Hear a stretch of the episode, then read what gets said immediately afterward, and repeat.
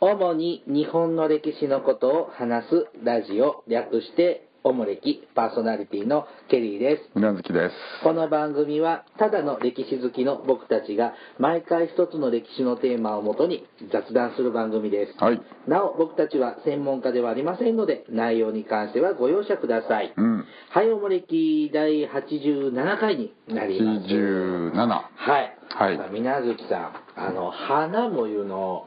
視聴率が、ああなんか自利品らしいですね一桁にいって、はあはあ、打ち切り論まで出てると あの、まマあスコミでは報まあまあまあまあね道されてますが、見てます今も。まあ一応は、あ本当不真面目ながらえーと、もうちょっと、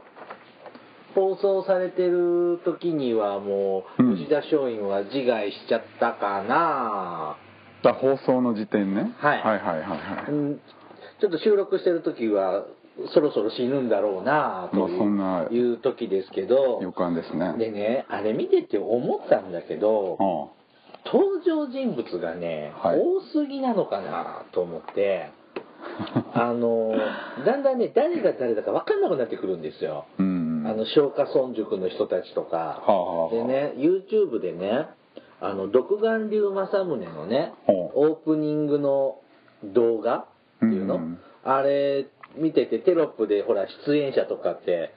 出てくるじゃないですかあの真っ暗なやつですうね、ん、あのレーザービームに当てられたそうそうそうであれで登場第何話の登場人物ってこうやって見てると、うんすごくシンプルなんですねなんかああ人がね人が出てくる人間の数が、うん今の多分半分から3分の2ぐらいじゃないのかな、ああ、そうすると登場人物の関係が分かりやすいんだよねでそう思うと朝ドラもそうじゃないですか なるほど登場人物がすごくシンプルでああ複雑な家族関係とかあんまり描かないじゃないですか、うんうんだそれが分かりやすいのかなだから朝ドラの方が視聴率がいいのかなと今分析をしていて僕の中でね、うんいや井上真央ちゃんが悪いわけじゃないのよ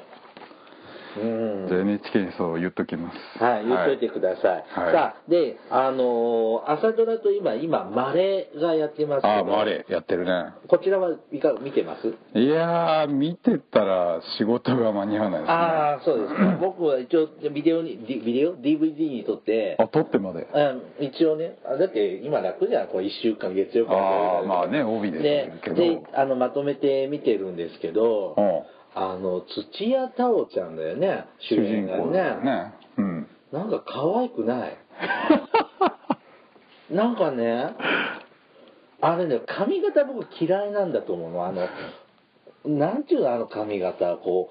う、ボワキュってこう、なんかああしてて、あのみなんかね、耳がね、隠れててね、可愛くない。ああそうですか、うん、なんかね、なんかケーキ作ってる時に紙とか縛ったりはいはいはいはい三角形してると耳が出てると普通に可愛いなって思うんだけど、あれね、髪型がいか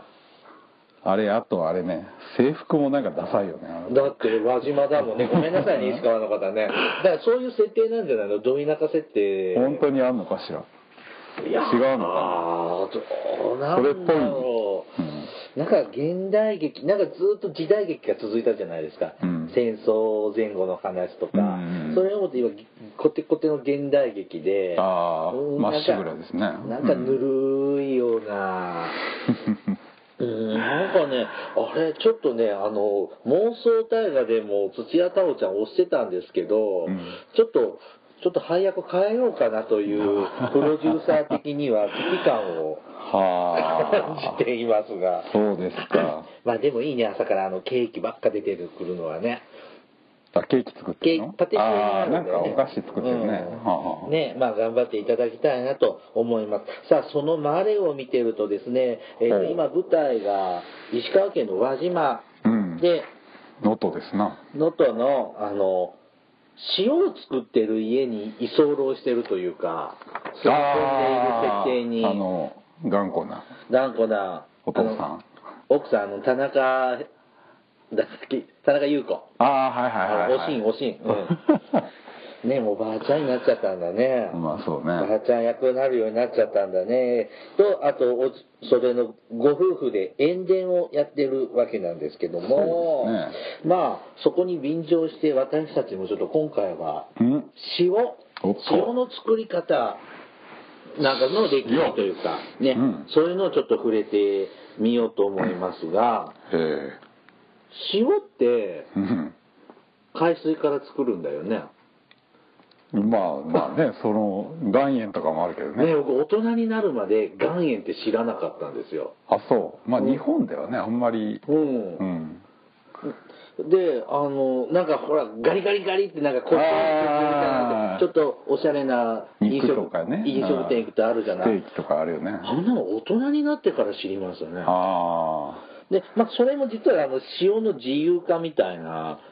販売の自由化が出てきてからあー専売性がねなくなってから見るようになったわけですが、うんあのーまあよく塩田塩の田んぼで塩田って言いますが、うん昔は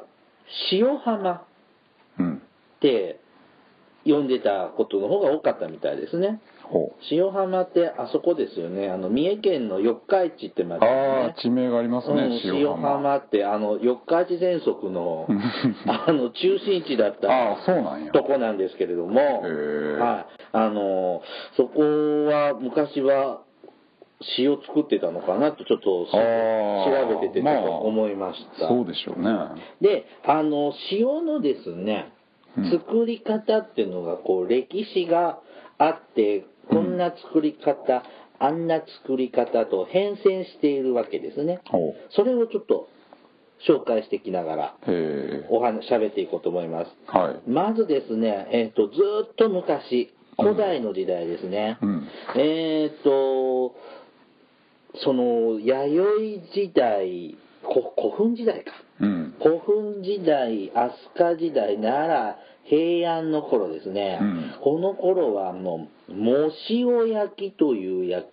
あの製法というのかなああもしよねも、もってあの、海藻とか。海藻のそうもですね。で、万葉集に、藻塩焼くって言葉がうん出てくるそうなんです。あるねうんで、これどういうふうに作るかというと、うんなんか海藻、海藻に塩水かけるの。そうやねうんで、そうすると、海水がつくでしょ、うんでそこその海水が蒸発して、うんちょっと塩塩のかけらっていうかな、うんがあってでそれでちょっとなんていうの塩分濃度の濃い海水になって、うんまた塩水かけてうんっていうのを繰り返してちょっと濃い塩水ができたらあの海藻ごと焼いちゃうのこれそうそう海藻に染み込ます感じ染み込ますの、うんあ海藻に、まあまあこうまあその周りにつくのも含めてうんうん海藻にこう塩をたっぷりこう含ませてでそれを最終的に焼いてでそこから塩分を取り出すじゃあ何灰じゃんまあ灰ですけどほらまあねこうまあなんていうのあれ昆布とかでもそうじゃんなんかこうやっぱり風味がつくみたいああなはあはあはあ独特のあーそうすると食物繊維たっぷりなあまあなんかろ過するみたいですけどあろ過すそるれをこう、うんしてまあそのあーねいろんなミネラルとかが入るわけじゃんでえーっとね大体ね今分かってるのはそれぐらいで、うんあの詳しく分かってないあそうですね多分いろんなこうなんていうの破片バラバラな断片的なうん情報を集めると、今喋ったような作り方なのかなとも言われてたりまあ、縄文の遺跡とかからねこう塩焼きの土器ってこうちいちゃいコップみたいなやつが出ててあそうなんだこに水を入れてまあなんか焚き火でやったんじゃないのみたいなえー、じゃあねそんな縄文人も塩作ってたのいや塩はだって必須でしょ人間にはいや動物的そうだよねあなんか、うんアフリカの山奥の動物とかでも、うん塩を取るためになんか塩分のそんな塩の出る土とか食べたりとあかあ土舐めたりねしてるもんねうんうーんまあちょっと麻薬効果もあるんだよね塩ってねあそうなんだあの依存症っていうかああうんお砂糖とか塩ってあるんだよね、そうそうそうははははそううんちょっとでも必要なものは必要ですからね絶対ねねうんさそのね、その平安の終わり頃からほう、えっ、と、江戸時代になると、ほう揚げ浜式塩田、揚げ浜式というのがね、うんえっ、と、登場します。んあの、これが今、あの、朝ドラのマレでやってる、ああまさにね、はいはいあはいのやはつい一緒のやつなんですけどもほう、えー、とだんだん塩の需要も増えてくるようになって、うんえー、とちょっと資料そのまんま読みますね、ほうえー、と海水中の塩分が付着した、えー、とう浜の砂を、うんえー、と採管作業に利用する製塩法が発達したこの缶って僕調べましたよこれ。ああ関水とカかーンってね、なんちゅうの、この、占うの古い字に、歯みたいなね うん。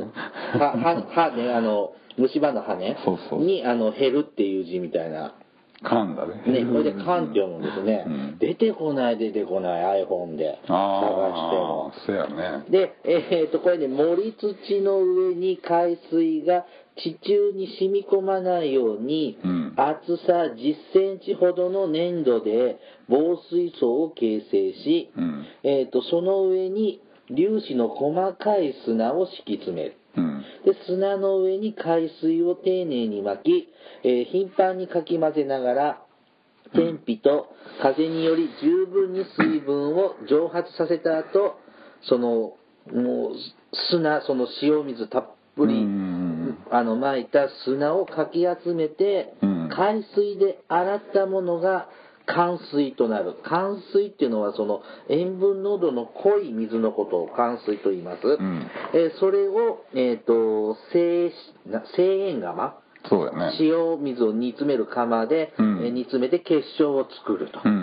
んえー現在のねし石川県の文化財として残されていて、うんなんか僕が調べたのによると、珠洲市鈴珠洲市に500年前から、おえー、と続いている揚げ浜式塩田が今でも残っている。ああれじゃないのあれ珠洲、あれ輪島じゃないのあそうだあそれは設定上そういうことなの輪島のあの先っぽの方だよね。ああ俺行ったことあるけど鈴か鈴だっでたかな私のちょっと石川県の資料にはあはあ出てきて、そこは、えー、と国の無形文化財に指はいはいはい定されているということです。で、うんうんなで石川ですね、特に能登の方では、うんあのこの塩田が随分盛んに行われてたそうで、うんえー、とそれなぜかと言いますと,、ほうえー、と、燃料が手に入りやすかった、うんうん能登半島の内側、だから富山湾側っていうの、うんうんあっちの内浦っていうんですかね、ほうの海岸は砂浜が多かったのでほう、えー、と適あの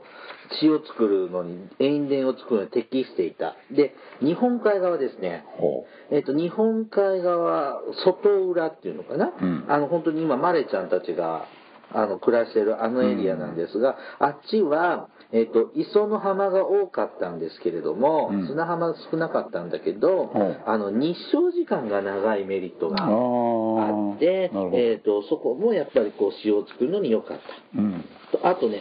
お大きな川がないため海水が薄まりにくいうん淡水が流れ込みにくいのでとああワンだとねうんどうしてもうんであと米の代わりの生産物として塩というああ選択肢を取ったというところで石川県が、えー、とこの塩田がうん盛んになったうんそうですがあれ見てるドラマ見てると大変ねいや大変な重労働でしょねえこう水汲んできていやいやいややいやもうあの塩汲みなんていうのはもう奴隷労働みたいなそんなに大変なの昔はだってほらなんだっけアンジュとズシオとかああ塩汲みに売り飛ばされてああああいう奴隷みたいな人がやってたんでしょうねだあからーでもみんな欲しがるものだからまあ塩はねまさにおー年貢の代わりでね納めるとこありますからじゃあ結構大変なのをじゃあドラマがドラマであの大泉洋のファミリーが来るまでは、あのおじさんとおばさんでは2人でやってたどれぐらい時間かかるんでしょうねこれねあ何日ってかかるんでしょうね何日もかかるでんでしょうけどもねまあどうなんやろうねでも結構あれなんじゃないこれ雨降ったりしたらダメだからやっぱり基本こういワンサイクルは1日2日とかなんじなゃんなでい取れるもんなのいやじゃあわかんないけでどもさでもなんちゅうの蒸発させないとダメなんでしょそうやんねでいっぱいんタップタップになるのあれ泥状態になるのかな海水なみなみああどうなんだろうねその辺は皆さん輪島に行ってみてくあっちの方行あって見てくださーい見れますからね今うんでまあ大変そうだなだってあれで大泉洋は腰痛になったという設定になってますからね なかなか詩を作るって大変ですねでこの次ですね江戸時代に入ってくるとほ,、えー、と作り方が変わって今度入浜式塩田うんえー海水を塩田に取り込む方法として塩の緩和道引きですね、うんうんうん満潮干潮を利用する方法が開発されて、うんえーっとされましたで、うんこれにより海水を、えーっと塩砂にうん散布する作業が省略され大幅な労力の軽減が実現したと。うんえー、とだから海水なんていうの遠浅の海みたいなとこんで、うんなんか海水引いた時になんかそのずいやだ満潮になったらちょうどこうひたひたぐらいのとこにこう要するにす塩田を作っといて、うんで満潮の時にこう水こう砂の上に水が降ってで干潮になると水から頭出し出ててくるねそれがこう蒸発させるみたいな感じあーで、えー、とそのやり方で、まあ、人工的に作るのも増えてきて、うんえー、と播磨うん備前備中備後秋周防長門阿波讃岐伊予は、えっと十州塩田うんといってもう塩の名産地ってことねうんこれもう全部瀬戸内ですよ、要ね、するに瀬戸内ですよねだってはあ博多じゃないなんで赤穂の塩とか、うんね博多もそうですね有名ですよね、うんあ博多もあれ瀬戸内海なのそうそうそうあえの福岡じゃないそう字が違うやんあそっかあそこですよなんだっけしまなみ海道の途中に博多島ってありますよああそうなのうん広島か松愛媛の愛媛かな愛媛県なんだ、へえうんなんかこれね有名ななんか僕でもちょっと知ってる感じですねで、うんえーっとと満潮時に海水をその塩田に、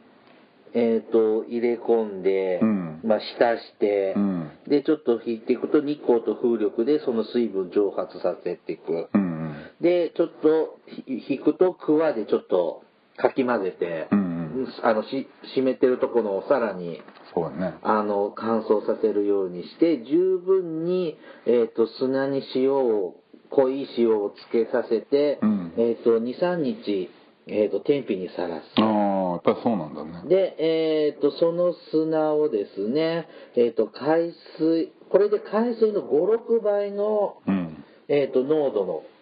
塩水乾水をうん得ることができるそうです、うんうん、で、えー、と大体ですね海水っていうのはあの塩分濃度3%ほ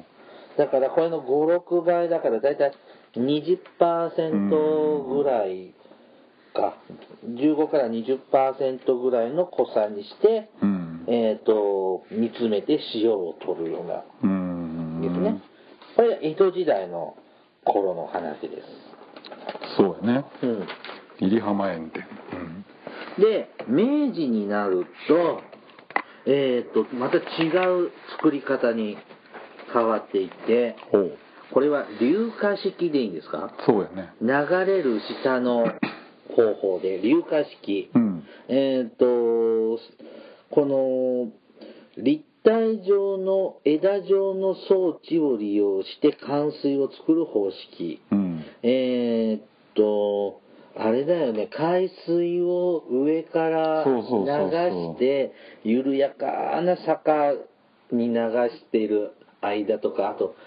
うんなんか竹ぼうきみたいなのに、そうそうそうな垂らして垂らして、うんで、その水滴で乾まあそのね枝状のとこでこう蒸発しながらだんだん落ちていくうちに濃くなっていく濃くなっていうやり方をする方法、うんそうするとまたさらに作業は楽にうんなるのね、せやねでえーっとこうそのつ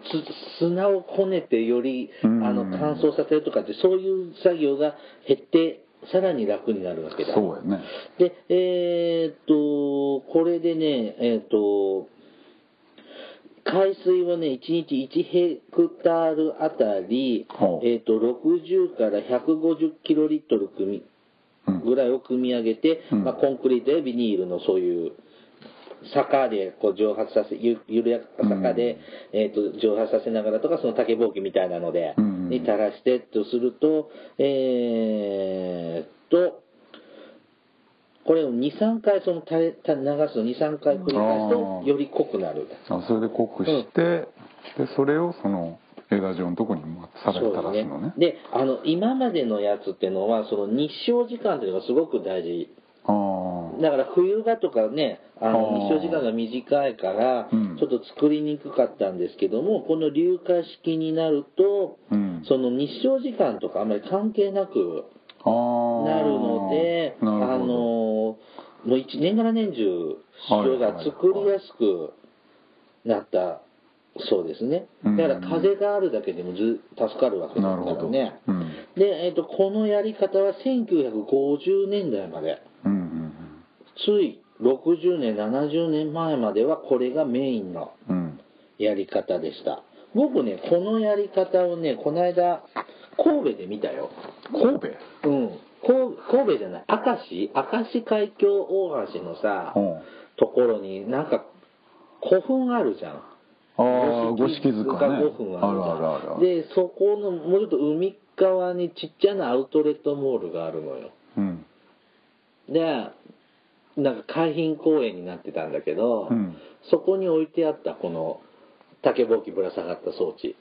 だからまあ昔ここでやってましたみたいな感じだっけ、なんでしょうかね、はあちょっとわかんないですけど、あ、これ見たことある。もうなんか、ローカルの旅番組なんかで、そういう塩をつをお、ね自家製の塩を作ってるっていう宿がああ紹介されてて、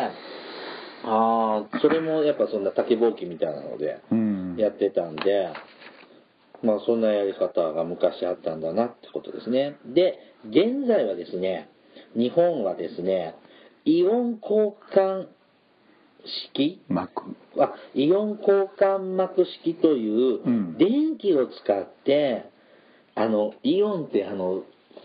ジャストのことじゃなくって なんていうんですかそのほらはいプラスイオンとかマイナスイオンとか電子のねであの本当科学物理 そうやねの世界の話のことを利用して、それでなんか作りやすく、うんもう説明できないんですけども、であの作ることができるようになるのを導入されてます。それのね、このイオン膜、イオン交換膜式っていうのは、昭和20年代に研究が開始されほう、昭和30年代に試験導入されて、で、50年代になってくると本格的にうん導入されて、もう天候には左右されないし、うんえーそのどどもうまず海水運ぶとかもしなくていいしさ、うんで、えーっと、面積もそんなに必要ないし、うんってことで、あの、大量生産できるようになりました。ううんん。で、えーっと、今のね、うん今は塩を1キロ作るのに、ほう海水、どれぐらい必要でしょうか、 1キロの塩に、はい、あの、一袋ね、1キロね。あ海ー水、どれぐらいいいるでしょうかうん、1トン一トン大きくきましたね えっとね海水40リットルあそんなもんなんですか、へえ40リットルって言ってもペットボトル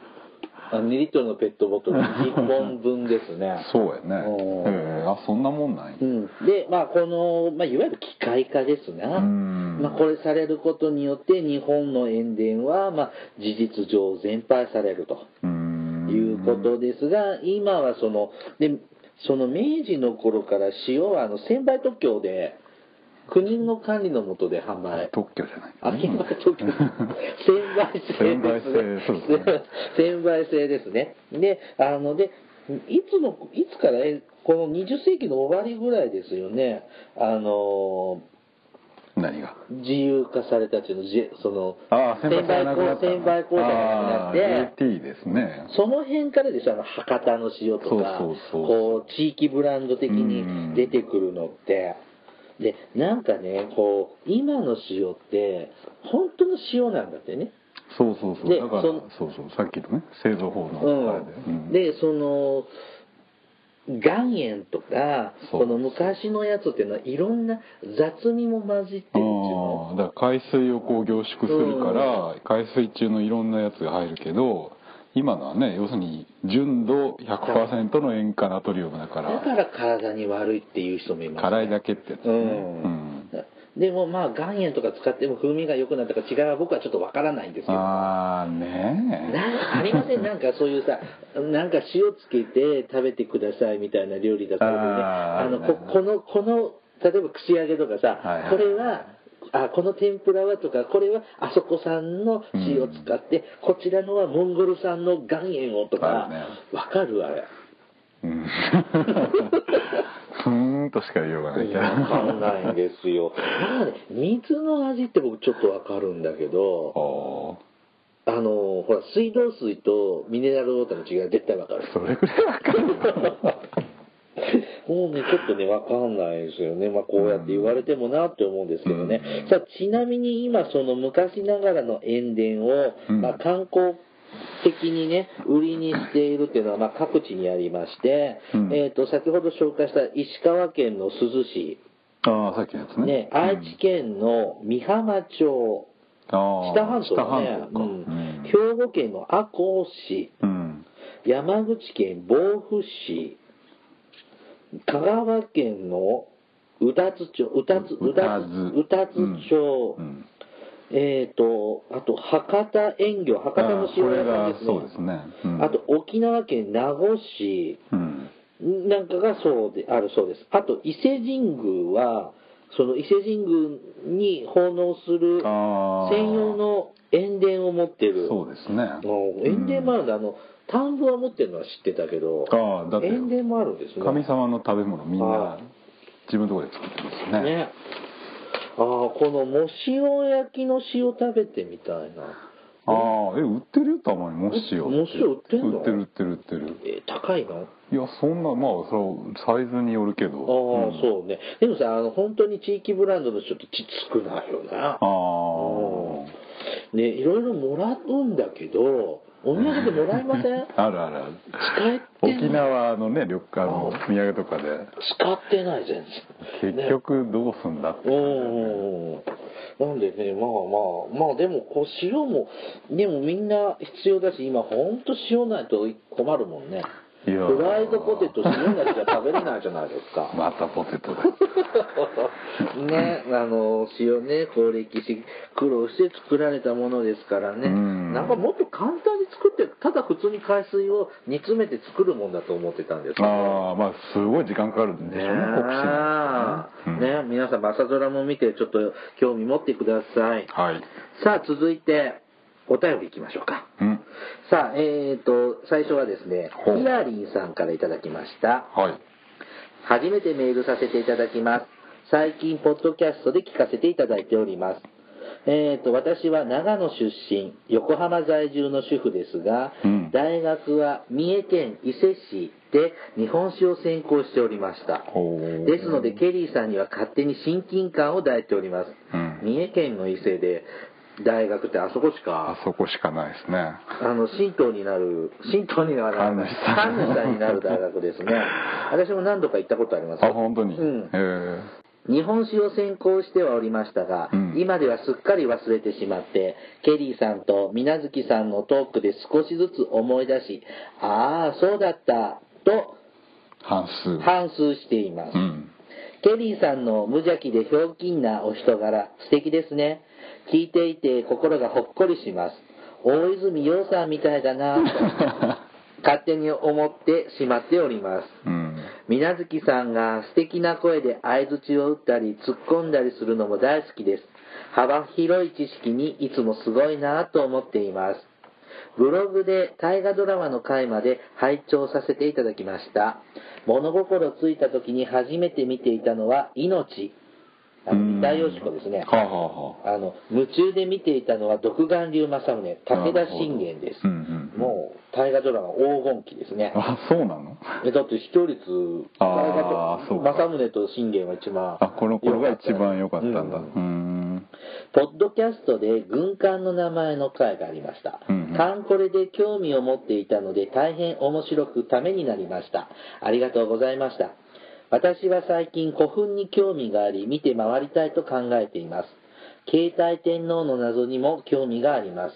これからも楽しみに聞かせていただきます。では、また感想等ありましたらメールさせていただきます。よろしくお願いいたします。といただきました。はい携帯天皇の謎ってん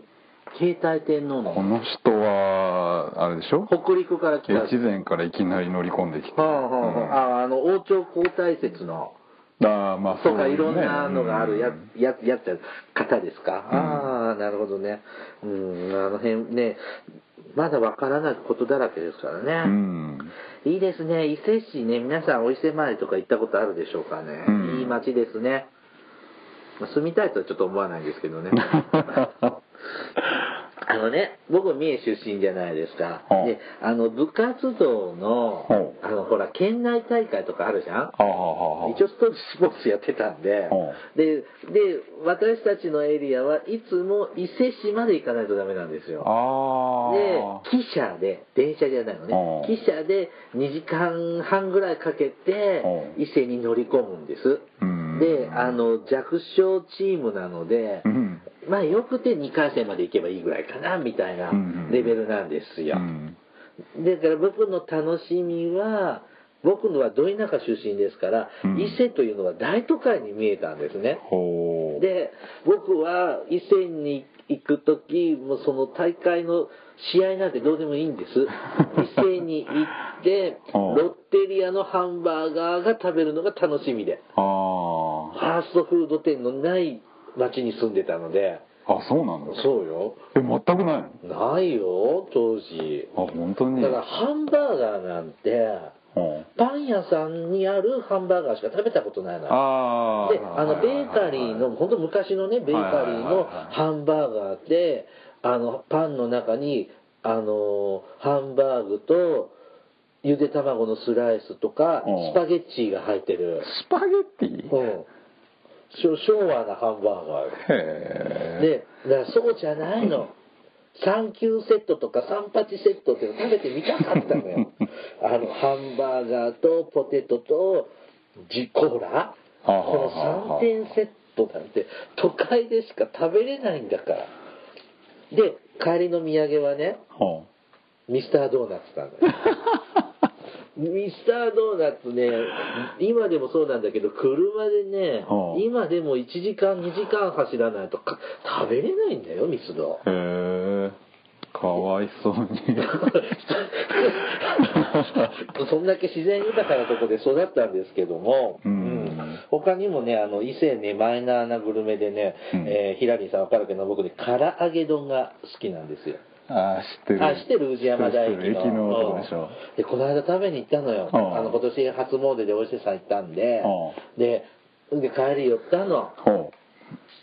もう、黒いね、今食べると。こってこってやなこってこてですけどね、うんあれはうまいですねうんうん。ね、あの、ちょっとローカルすぎましたらね。はい。あの、また何か感想がありましたらお願いしますね。さて、続いてですね、おドクターさんからいただきましたう。んお久しぶりです。先の放送ではメールを読んでいただきありがとうございました。うんいざ読まれるとなかなか気恥ずかしいものですね。そもう少し明るい話題にしておけばよかったかなと、えー、と、ラジオを聞いて思いました。えーラジオで聞く鉄道の旅、面白かったです。また機会があれば、ぜひ他の国への旅行も聞いてみたいです。えー季節の変わり目で体調を崩しやすい時期かと思います。ご自愛ください。それではまた。うんえー PS、えー年度末のえーごたごたが終わり、ようやく地元の岩手に戻ってくることができました。えー私は、えー内地出身、岩手の内側ですかね。うん沿岸出身の高校時代の同級生に案内を頼み、4年目の被災地を見てきました。うんいろいろと考えさせられますね。百聞は一見にしかずでんうんという言葉を実感しましたといただきました。うんさあ、あの、まあ、戦争の前ですね、戦前の鉄道でを使って東京からあヨーロッパ,、ね、ヨーロッパに行こうという、あの、とんでもいない。あれはちょっとやり直しましょう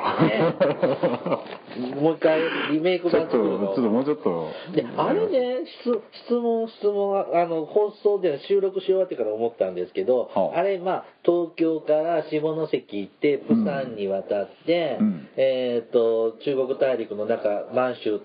って、はいえっ、と、ソ連の領内に入って、まあ、ソ連を、シベリア横断鉄道ではいはいはいヨーロッパまで行くじゃないですか。うんあれ、今ね、今、あの、シベリア横断鉄道っていうの、大陸横断鉄道ってさ、シベリア鉄道あシベリア鉄道って、ウラジオストックからでしょうんあれ、あの時代もウラジオストック経由コースはなかったのいやあったんですよあったのでしかもそれが一番メインルートだったんで我々が選んだコースはちょっとねマニア向け邪道でマニア向けっていうか、うん、どっちかというと大陸満州とかに行くメインのルートって感じで、あーそうそうそあうヨーロッパだあんまり賢と、くないよね本当はそうそう敦賀から船に乗ってうんウラジオストックに行ってっていうのが一だって番乗り換え少なそうそでうすそうね。ダイレクトにヨーロッパに行けるっていあーなんうだそうそうだからそこをもう一回はい。お願いしますでまたじゃあちょっと忘れた頃に。あそうやねみんな忘れてからはいはいうん。戦前のヨーロッパ旅行2を。で、ちなみにですね、それ聞いてて思ったんですけど、あの、はなんで、まず、あの、この間話したコースだと朝鮮半島に行くでしょ、うん朝鮮半島は当時は日本の植民地でしたから、そうねパスポートはいらないですよね。パスポートはうーんどうなのかあなとでもなんか審査はあるみたいだけ満州に入るのは、あれは日本じゃないですよね。どもちろんあ満州に入るときはパスポートいるの。うん満州国まあ別の国だしねおーその辺もちょっと。朝鮮も多分なんかパスポートっていうか検疫とか税関はあるんああ、ですなるほど。ちょっとその辺調べといてくださいよ。ははいい。じゃあ続いてですね、気になる電光石火さんからいただきましたおう。ケリーさん、みなずきさん、こんにちは。えーおもれき国勢調査に乗じて初メールです。うんかれこれ1年ほど毎週日曜日朝拝聴しております。これからもた配信楽しみにしております。といただきましたう。んえーっと、国勢調査やっております。えー気になる電光石火さんが、えーっと、投票第1号。あ本当になんです。すご名いは伏せてありますあ伏せますかはいえっ、と、もう今月いっぱい、5月の今月いっぱいで、でしたねえっ、と、締め切りですが、うんあのー、荒れてます。荒れてる荒れてます。あ本当にの、投票の来てるところで、あの、あ全然来てない都道府県もあるんですけ ども、あの、来てないところもあるんですけども、うんえっ、と、票のあるところは、えっ、と、だいぶ荒れてます。うーんこれを言ってまたちょっと動きがあるかもしれないですけどね、うんまだあの投票されてない方の特にメッセージとかはいりませんので、そうだえねーと私は何々県です現在お住まいの県の方だけ、うんえー登録させてもらってますので、ね、どうなるんでしょううちも来るたんびおおこっち来たかとあドキドキしておりますねあリアルタイムで分かるってねはい、私は集計係やってますのでねあ そうかであの中国四国地方が弱いですうん反応がとても薄いです。。あそううんへえ東北地方も薄いとこがあります。あ関東地方も反応ないとこあります。ああ関東でもはい。はははえっ、と、中部地方にも反応がないとこあります。必ずしも人口に比例するわけじゃないない。へえ今のとこね。あそうあと、九州、沖縄地方も反応がないとこがあ本当ありですかます。へえあの、結局、もうバラバラ。全 う部ん、あの、一票でも欲しいな。で、ちなみに海外からも投票が来ています。おーっとはい。ね、えっ、と、またそれは、 5月の31日締め切りだから、あー6月以降のね、えっ、と、配信でへ発ー表したいと思います。それは楽しみださあ、もうちょい行くようん。人生さんからいただきました。はい今日これ最後のお便りだねほう。はい、えっ、と、妄想体が楽しく聞かせていただきました。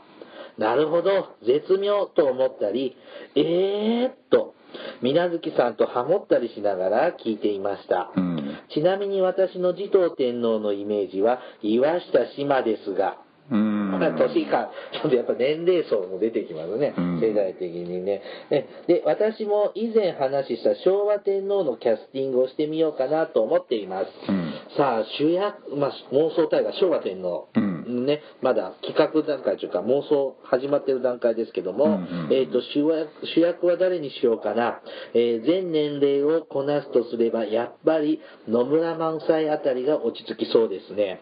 あー昭和天皇昭和天皇ねあー野村萬斎野村萬斎かで、皇順皇后、うんこれ奥さんだよね。そうですね平岩神、うんちょっとご存知知らないですね。わかんないえっと、明治天皇、加藤剛、は大正天皇、酒井俊也、あはあはあはあえっと、低迷皇后、うん木村多江。低迷皇后は大正天皇の皇低迷はどっちだっけ后、あ、そうだよね。うん明治は証券だもそんうね。ですねで、河村住吉、うん、うん、誰ですか河村住吉薩摩の人ですけど家庭教師かな昭和天皇の家庭教師。家庭教師というかあの先生かなあーまあ、うんえっ、と、河村住吉さん、西田敏行、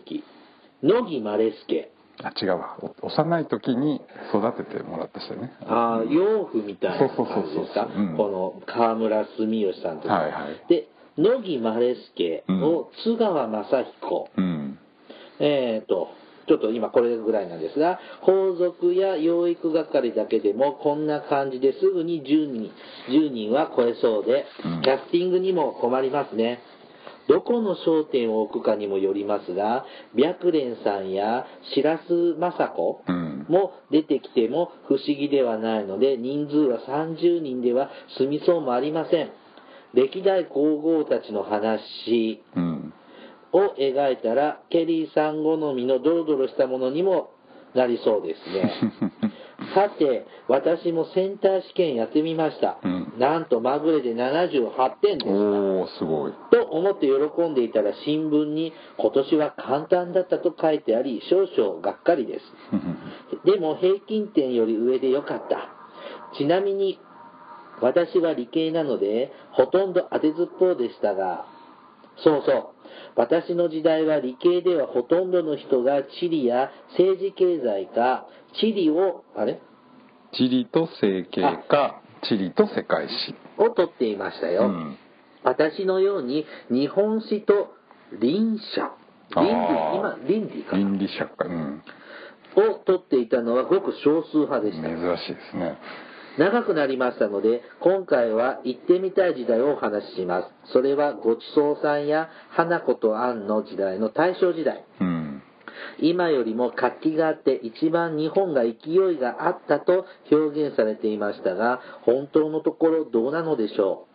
う。また、その後どうして昭和初期の暗い時代に転落したのでしょう。今を通じるところがあるのではないかと思い確かめてみたいです。うんではまた懲りずにメールしますといただきました。はい昭和天皇やっぱ大河にすると、大ボリュームでしょううーね。んねえ5年ぐらいかけてやったらいいよな。 なかなかまだ難しいでしょうねうんいろいろ生々しいですでね知ってる人物も僕でもこんな人出てくるだろうなっていうのはうん想像つくだけでもだって戦中戦前戦中戦後の政界の人たちでもうん考えるだけでも総理変わるたんびコロコロ変わるからね、うん大変なドラマになりそうですね、うんオムニバス形式でやるとかね、うんあいやいやごめんなさいなんかそのオムニバスじゃないけどもうなんかその流れじゃなくはあ点点点と今日はあのあ事件を戦争始まる時の昭和天皇の話しますとかあーあのロンドン留学した時の話をしますみたいな、なんかこう流れじゃなくすこうもうちょっとブツブツ切りながらやるといいかなとかまあ大変ね。そういや、あの、不義の弟さん亡くなったんだってね。あ不潔うん。不潔さん、もっと、なんか末の弟さんってまだいたんだあっ違てう不ね。潔はもう随分前になくなってるんですねうん。まだ新王朝の方生きてたんだと思って。うん、うんね、あの、もうやっぱ時代は変わりますね。ね。ね、えっ、と、行ってみたい時代はそういう昭和初期の頃ですって。大正ん大正から昭和初期、なんで大正に行きたいんでしょ大正に行ってみたいっておっしゃって大正村っていうのが、あの、岐阜県に、ああありますよえなだっけえな、えなの、明智あ明智鉄道か明智うんあ町、あれ、明智町明智村あああもうえらい偏僻なとこに。うん大正村ったってなんかちょんちょんって感じじゃない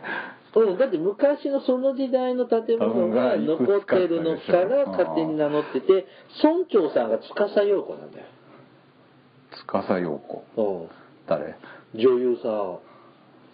そうえどういうこと名誉名誉村長みたいな。あもうあ二代司陽子二代目でうん、初代は高峰秀子ああえ高峰秀子あ古いねうん、なんかそ古んな名前、うんうん。で、で、その方亡くなったんで、今、司陽子だって聞いてるから。ああ司陽あ子の、東海地方ってさ、明治村あるでしょ、うんで、これ大正村あるでしょ、うん昭和村もあるんだあよ。そうなの、うん。どこへあのね、岐阜県の美濃加茂、道えの駅になってて、あそうで、その昭和の農村を再現してるんだって、で、館長が中村玉緒、村長が中ああ村そうなんですかか。あのちなみに明治村、今誰だろうな、この間亡くなった小沢昭一さんがやってたんだけどね、 あそうなんですかうん、じじいばばあばっかりへですね。えあっさりね、えー明治村行きたいなと思います。はい、お便りありがとうございました。はいじゃあ終わっていきますね。うんえーおもれきではリスナーの皆様からのお便りを募集しています。はいお便りテーマがあります。あの時代に行ってみたい。あの人に会いたい。おすすめの歴史漫画や歴史小説。国語などで習った戦争の物語うんを、など募集しています。あの、この戦争物語ってね、あの、50歳ぐらいの人に聞いたらね、うんかわいそうなやつを習ったことないっちゅうんですよ。あそうなんやでね、そこで突っ込まれたのはね、水無月さんが生まれ育った都道府県と、うん僕も育った都道府県も、うんあの、日教祖が強い県なのよ。ああまあそうやねちょっとそれの色替えが出てきてるのかなと感じたりもします。まあ、教科書にも。でも副読本とかじゃないでしょ教科書に載ってたよねうん必ず載ってたよね巻末だから、そういう教科書を選ぶ教育委員会の下で私たちは育ったのかもしれないって言われました。